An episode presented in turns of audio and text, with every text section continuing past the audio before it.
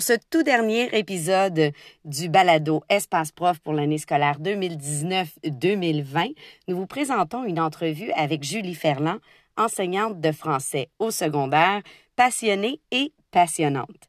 Si vous aimeriez participer à notre balado, envoyez-nous un petit message en visitant notre site espaceprof.com et vous pourriez être notre prochaine entrevue. Bonne écoute! Alors, bonjour Julie. Merci d'avoir accepté de nous jaser un peu ce matin sur le balado d'Espace Prof. Est-ce que tu peux euh, nous parler un petit peu de toi? T'enseignes où? T'enseignes quoi? À quel niveau et tout? Oui, avec plaisir. Euh, moi, j'enseigne à l'école secondaire des Hauts-Sommets. J'enseigne en secondaire 2 en français. Euh, j'ai pas toujours enseigné en français. J'ai aussi fait de l'adaptation scolaire. J'ai euh, aussi enseigné au primaire en adaptation scolaire. Euh, j'ai aussi enseigné en secondaire 3 au régulier. Puis depuis, euh, depuis l'année passée, finalement, j'enseigne en secondaire 2 en français.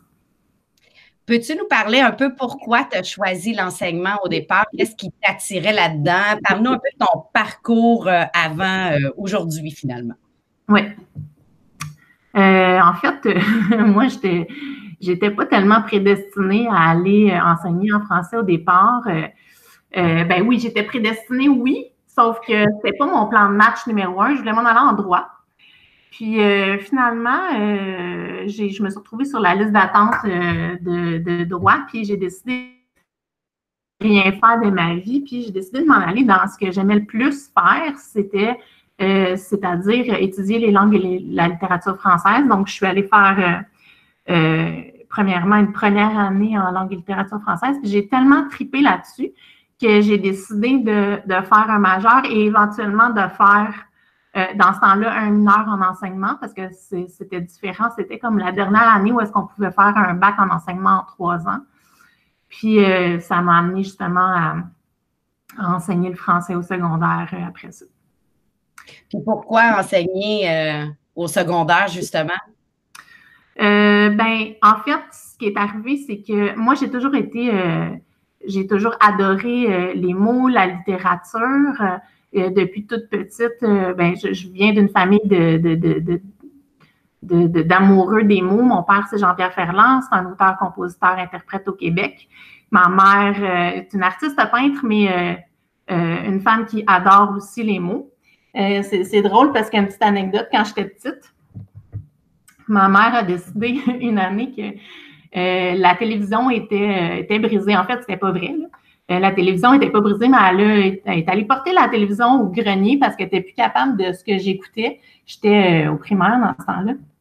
Puis elle a décidé, au lieu de, de, que je regarde la télé après l'école, de, lire des Fables de La Fontaine avec moi dans le salon le soir, euh, de, m'introduire aussi euh, au théâtre euh, et à la poésie. que c'est ça qu'on faisait le soir après l'école. Quand je revenais, on lisait des Fables de La Fontaine. J'ai découvert Nelligan. j'ai découvert Jonathan Livingston Le Goéland. j'ai découvert toutes les œuvres de Tennessee Williams. Euh, j'ai vraiment trippé. J'ai vraiment, euh, ça m'a vraiment, euh, ça m'a beaucoup inspiré moi-même à, commencer à écrire, à écrire des poèmes. Puis cette passion-là, c'est évidemment est restée, sauf que je ne voulais pas nécessairement en faire un métier. Sauf que quand je me suis retrouvée sur la liste d'attente justement pour, pour le droit, ben instinctivement, je me suis dirigée vers finalement ce que j'aimais le plus faire. Fait que quand je suis allée, euh, quand je me suis retrouvée à l'université en langue et littérature française, euh, tu sais, quand, quand tu étudies les langues et littérature française, la, meilleure façon de pouvoir véhiculer cette information-là en tant qu'enseignant, ben c'est plus au secondaire qu'au primaire. Donc, c'est pour cette raison-là que j'ai vraiment choisi secondaire. Puis là, ben, tu peux justement passer cette, euh, toute ces, euh, cette belle littérature-là à tes élèves. Euh, ils sont assez vieux là, pour vraiment l'apprécier. Oui, hein. oui. Ben, oui, oui, oui. Moi, ce que j'aimerais vraiment, là, c'est plus exploiter ce côté-là. Euh, remarque que une de mes grandes passions au niveau de la littérature, c'est vraiment le roman policier. Puis cette année en secondaire 2, je suis chanceuse parce que c'est ce qu'on ce qu'on leur enseigne. Euh, j'ai toujours été j'ai toujours été une fan finie de, de, des polars et puis tout ça. Fait que c'est sûr que là, je, me retrouve pas mal dans, dans ce que j'aime le plus faire. Puis je, je, je considérant que c'était ma première année cette année, que je m'appropriais un peu tout ça, tu sais. Euh, euh, bon, là, j'apprenais, etc. Mais à partir de l'année prochaine, j'ai le goût de monter plus des projets, puis d'aller vraiment euh, les éveiller justement à, à devenir un bon scripteur de ce genre littéraire-là. Hmm. Donc, ouais. on, on, entend beaucoup parler là, de, de jeunes enseignants qui quittent la profession avant cinq ans et tout. On entend beaucoup parler que c'est pas facile comme métier. Est-ce que euh, toi, tu peux me parler un petit peu de ce que tu vois comme étant les difficultés du soit du métier, du milieu ou de qu'est-ce qui est difficile, qui, qui, nous rend un petit peu moins heureux, mais surtout comment tu gères ça quand ça arrive, ces difficultés-là? Oh my God. Ça, c'est une super bonne question. Moi, euh, j'ai trouvé ça très, très difficile d'enseigner en secondaire 3. Premièrement, euh, je crois que c'est à ce moment-là où est-ce que les adolescents, euh, je ne sais pas comment expliquer ça, mais de, façon polie, là, mais je pense que c'est le moment où est-ce qu'ils sortent un peu de leur coquille, ils s'affirment, et puis là, l'arrogance peut prendre toute la place. Puis en tant qu'enseignante, euh, moi, j'ai vraiment de la difficulté à gérer l'arrogance d'un adolescent. C'est difficile pour moi, ça peut être difficile pour plusieurs personnes. Il faut, faut avoir euh, les capacités pour ça. Donc, euh, je pense que pour moi, c'était vraiment pas, je l'ai fait pendant trois ans, là, enseignant secondaire 3.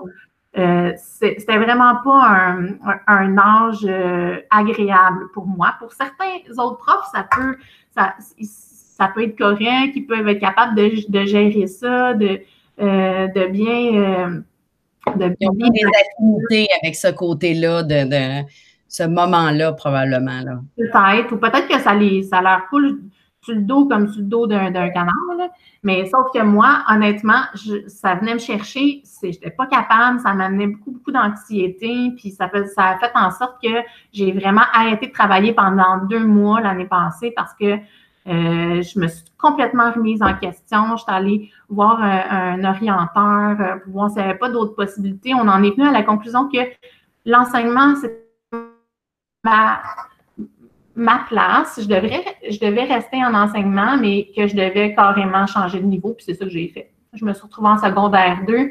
Et cette année, en secondaire 2, euh, ça a été la plus belle année de toute ma carrière d'enseignante, euh, même en, adaptation scolaire euh, au primaire, où j'aimais beaucoup, j'adorais ça, enseigner en, adaptation scolaire au primaire, sauf que je trouve que je me suis vraiment beaucoup plus réalisée cette année en tant qu'enseignante en secondaire 2 en français, parce que je pense que quand on est un enseignant, puis qu'on étudie pour enseigner, dans un domaine en particulier, ben, je pense qu'il faut persévérer pour pouvoir justement enseigner dans ce domaine-là. Parce que si tu es un prof de français, tu enseignes l'éthique, tu vas être capable de te réaliser jusqu'à un certain point.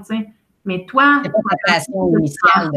C'est ça, exactement. Tu sais, toi, ta passion, c'est le français. Fait que persévère pour pouvoir euh, te trouver un emploi dans ce que ce pourquoi tu as étudié, parce que c'est vraiment là, je pense, que tu vas être capable de te réaliser à ton, maximum, puis que tu vas pouvoir être heureux, heureuse dans ton, euh, dans ton, euh, dans, ton métier. C'est pas moi, c'est une des choses que je trouvais géniale en, enseignement. Un peu comme tu dis, tu as changé de niveau et tu as trouvé comme le bon fit.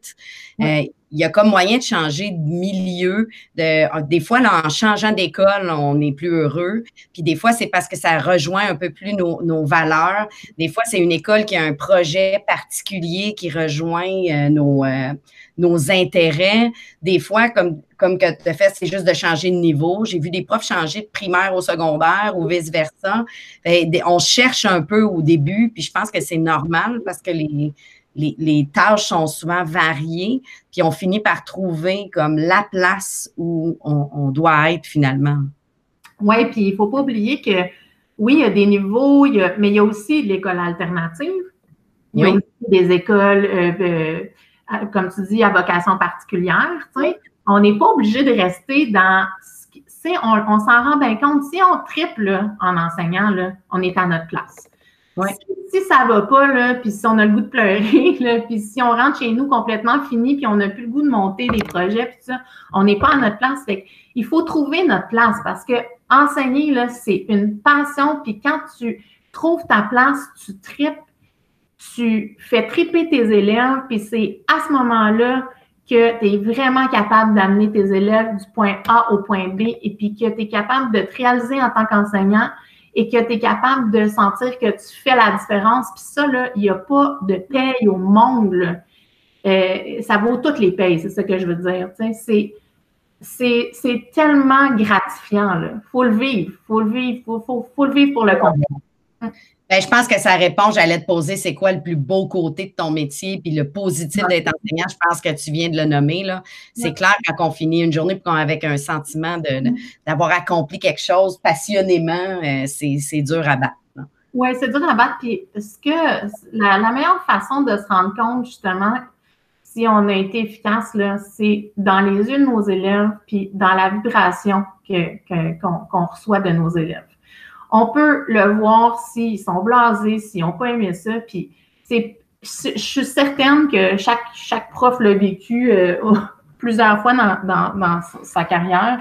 Il y a des journées où est-ce que tu fais comme ah, là, je les ai pas intéressés, c'était, c'était pas le fun. Mais l'idée, c'est justement de penser à ça, de, réfléchir à ce qu'on a fait, puis de se réajuster. On se réajuste constamment en tant qu'enseignant. Des fois, ça fonctionne avec certains groupes, ce qu'on a décidé de faire, ce qu'on veut faire. Des fois, ça fonctionne moins avec un autre groupe. Il faut vraiment être capable d'être super souple, puis de se réajuster, puis avoir des idées différentes d'un endroit à l'autre pour pouvoir, euh, les, toucher, pour pouvoir euh, les inspirer à, à travailler, puis à aller plus loin dans leur cheminement personnel dans la matière qu'on enseigne parlant de s'adapter puis d'être souple, on s'entend que les trois derniers mois de l'année scolaire nous ont demandé beaucoup d'adaptation et de souplesse. Toi, tu as vécu ça comment de ton côté? Ça ressemblait à quoi, cet arrêt d'école forcé? Euh, ben moi, j'avais déjà, euh, je travaillais déjà sur Classroom avec mes élèves, j'avais déjà un grand intérêt dans tout ce qui est enseignement avec les technologies. Et je considère depuis euh, plusieurs années qu'on on devrait s'en aller plus vers un genre d'enseignement comme ça. Ça réglerait bien des difficultés. Euh, donc, on était déjà, mes classes étaient déjà euh, préparées puis habilitées. Oui, on avait déjà euh, un mode de communication avec eux en partant. Oui, donc pour, pour, nous, pour mes classes et moi, ça a été une moins grande adaptation. Ce que ça a fait, par exemple, ça a fait que euh, j'ai découvert des nouvelles applications, j'ai découvert des nouvelles façons de procéder que je connaissais pas, puis ça, ça m'a, ça m'a bien emballé. Euh, euh, fait que j'ai commencé à monter des, petits documents, puis des, du matériel que je pourrais réutiliser dans les années ultérieures. alors, je, je, peux pas dire que ça m'a, ça m'a bien chamboulé toute cette, cette adaptation-là, parce que, comme je te dis, j'étais déjà pas mal adaptée donc, tu as pu tout de suite communiquer avec tes élèves. Puis, est-ce que la réponse des élèves était là? Bien, je dois dire qu'il euh, y a certains élèves qui, considérant que la, demande du gouvernement n'était pas, pas, pas une obligation formelle de participer à, l'école en ligne, dans le fond, si je peux dire euh, comme ça. Là. Ben, considérant que ce n'était pas obligé, il y en a qui, euh, qui ont décidé de juste pas faire l'effort de le faire parce qu'on s'entend que euh, pour eux, c'est pas super important l'école, probablement, mais pour d'autres, j'ai eu une participation très active et je dois dire que pour certains élèves, j'ai été très, très surprise de ce que, ce que je vais dire là pour certains élèves, euh, dans, dans, euh, dans l'année scolaire actuelle en classe, j'avais pas été capable euh, d'établir un lien significatif avec ces élèves-là. Et c'est drôle, l'école virtuelle, donc le fait de, d'être seul, seul à seul, mettons, dans un, dans une classe, dans un meet avec cet élève-là, ou de lui écrire à chaque jour pour répondre à ses questions, pour l'enligner sur tel et tel travail, ça a créé un lien encore euh, plus euh, signifiant que ce que j'avais vécu avec, euh, je pense à une élève en particulier, que ce que j'avais vécu avec elle dans une classe normale. Que ça, ça m'a fait réaliser que pour certains élèves, il y a comme une plus-value à utiliser euh, les technologies pour enseigner. On, peut rejoindre certains élèves d'une autre façon et, de façon plus significative que si on enseigne de façon traditionnelle en classe avec ces élèves-là, en tout cas. Effectivement, j'ai vécu la même chose. Moi, j'enseignais l'anglais langue seconde. Il y a des élèves qui, en classe, ne prenaient pas beaucoup de place dans les discussions. Euh, on, s'entend la gêne, l'anxiété, avoir peur que ce que je vais dire va sortir tout croche. J'avais euh, aussi des tâches qui, faisaient en vidéo. Là, c'était pas en vidéoconférence en direct, mais qui me faisaient en vidéo et qui, là, se laissaient plus aller, sachant que leurs collègues de classe n'allaient pas entendre la vidéo, qu'il y avait juste moi et là s'exprimait euh, d'une autre façon. T'en as d'autres qui n'avaient pas envie du tout de faire les vidéos et qui, en classe, euh, ressortaient beaucoup. Je pense que d'offrir des choix aux élèves, ça vient faire une grosse différence. c'est un peu ce qu'on est obligé de faire, d'offrir euh, d'offrir certains choix. Mais est-ce que c'est quelque chose que tu vas garder l'année prochaine, si tu peux, d'avoir comme un modèle un peu plus hybride? Oh mon Dieu, tellement. Moi, ça fait plus, comme je te disais tantôt, ça fait plusieurs même plusieurs années là, que je pense qu'on devrait avoir ce genre de modèle-là. Puis euh, euh, oui, moi, je veux absolument garder ça. Je rêverais euh, d'une année de l'année prochaine où est-ce qu'on commencerait l'année déjà avec la possibilité d'avoir des, des, ordinateurs pour chaque élève. Je sais que c'est probablement pas possible, mais ça j'aimerais beaucoup ça. J'aimerais qu'on continue de cette façon-là. Ça me permettrait de développer aussi des, nouvelles techniques d'enseignement, puis euh, d'aller plus loin dans, dans, ce que je fais en ce moment. J'aime ça. Je termine avec euh, qu'est-ce que tu aurais comme conseil à donner à un enseignant qui débute? Je sais que là, notre réalité est très chamboulée. Là. Euh, donc, je ne parle pas nécessairement de l'année prochaine, quelqu'un qui débute, mais quelqu'un qui en est dans ses cinq premières années. Là, tu lui suggérerais quoi pour euh, être bien dans sa pédagogie, puis continuer, puis pas lâcher? Bien, premièrement, je lui dirais que enseigner, c'est un long processus. Euh, c'est-à-dire que devenir un enseignant, c'est un long processus. On ne devient pas un enseignant à nos pleines capacités en sortant de l'école. Ça, c'est pas vrai. On apprend sur le tas à chaque année. Puis à chaque année, on évolue. À chaque année, on change. Euh, on apprend des choses. Les élèves nous, apprennent des choses. Les élèves nous amènent à nous dépenser, à aller plus loin dans certaines pratiques. Euh, on est influencé par d'autres enseignants aussi. Euh, on apprend beaucoup des autres. Il y a des directions qui nous poussent à nous améliorer, à, aller plus loin aussi. Donc, euh, je dirais aux enseignants qui sortent de l'université d'être patients. D'être patients, puis euh, de ne pas s'en demander trop, parce que c'est quand on s'en demande beaucoup, puis qu'on veut être parfait dès le départ, que là, on, se décourage, puis qu'on finit par avoir trop d'attentes par rapport à soi-même dans, dans, un début de carrière, c'est irréaliste, là. ça se peut pas. Puis moi, je me suis retrouvée souvent à, pleurer, à me dire que je n'étais pas bonne ou à, arriver à la maison et à dire Oh my God, je je, je, suis pas, je pas ce que je voudrais être, mais j'avais bien trop. Il fallait que je me, je me donne un. Il faut, prendre un, petit, un pas de recul pour être capable de faire une introspection, d'analyser la situation, puis juste de se dire, OK, comment est-ce que je peux juste être le meilleur de moi-même en ce moment-là? Le meilleur de moi-même en ce moment. Puis l'année prochaine, le meilleur de moi-même l'année prochaine, tu sais, avec ce qu'on apprend au fur et à mesure. Donc, euh, être patient, euh, la patience, euh, je pense que c'est. Et se comparer surtout à soi-même puis à regarder l'amélioration qu'on a de nous-mêmes et pas nécessairement se comparer à l'autre à côté. De toute façon, une pression énorme qui, je pense, vient même pas euh, de, nos élèves ou des parents ou de nos collègues, elle vient de nous-mêmes la majorité du temps.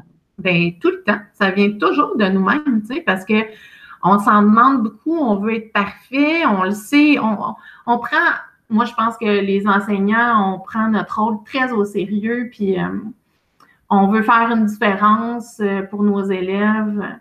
Puis des fois, on, s'en met beaucoup sur les épaules. Ça peut être très, très anxiogène. Fait qu'il faut vraiment être capable de faire la part des choses. Puis en fait, on n'est pas très bien préparé à ça quand on sort de l'université, je trouve. On, on est comme un peu jeté dans la gueule du loup, puis en go, puis il devient euh, ou soit déjà parfait. Là. Mais hum, c'est pas comme ça que ça fonctionne. Non, puis on apprend chaque année. Il y a des profs qui. Euh, j'ai vu des profs qui, euh, cette année, étaient. c'est leur dernière année avant la retraite, puis qui ont appris sur le tas à faire des vidéoconférences, puis qui ont dit j'apprends encore, puis c'est ma dernière année, puis j'ai fini. Donc, on apprend tout le temps, puis on s'améliore tout le temps dans ce métier-là. C'est une des choses qui est belle. C'est ce qu'on veut que nos élèves aussi euh, fassent. On veut qu'ils soient des, des, des, apprenants à vie, ben nous autres aussi, finalement. Ben, tout à fait. Ben, je te remercie beaucoup, Julie, d'avoir pris le temps de répondre à nos questions. Je te souhaite un bel été. Euh, notre dernière entrevue du balado Espace Prof pour cette année, mais on va avoir d'autres euh, euh, entrevues l'année prochaine aussi. Puis, euh, tu es aussi collaboratrice sur notre blog, donc j'invite les gens à aller lire tes textes. Et donc, je déduis qu'on va pouvoir te lire encore l'année prochaine. Oui, avec plaisir. Merci. Bon été à toi. Bye bye. bye. Nous espérons que cette entrevue vous a plu. Visitez-nous sur espaceprof.com ou encore sur les réseaux sociaux pour encore plus de contenu.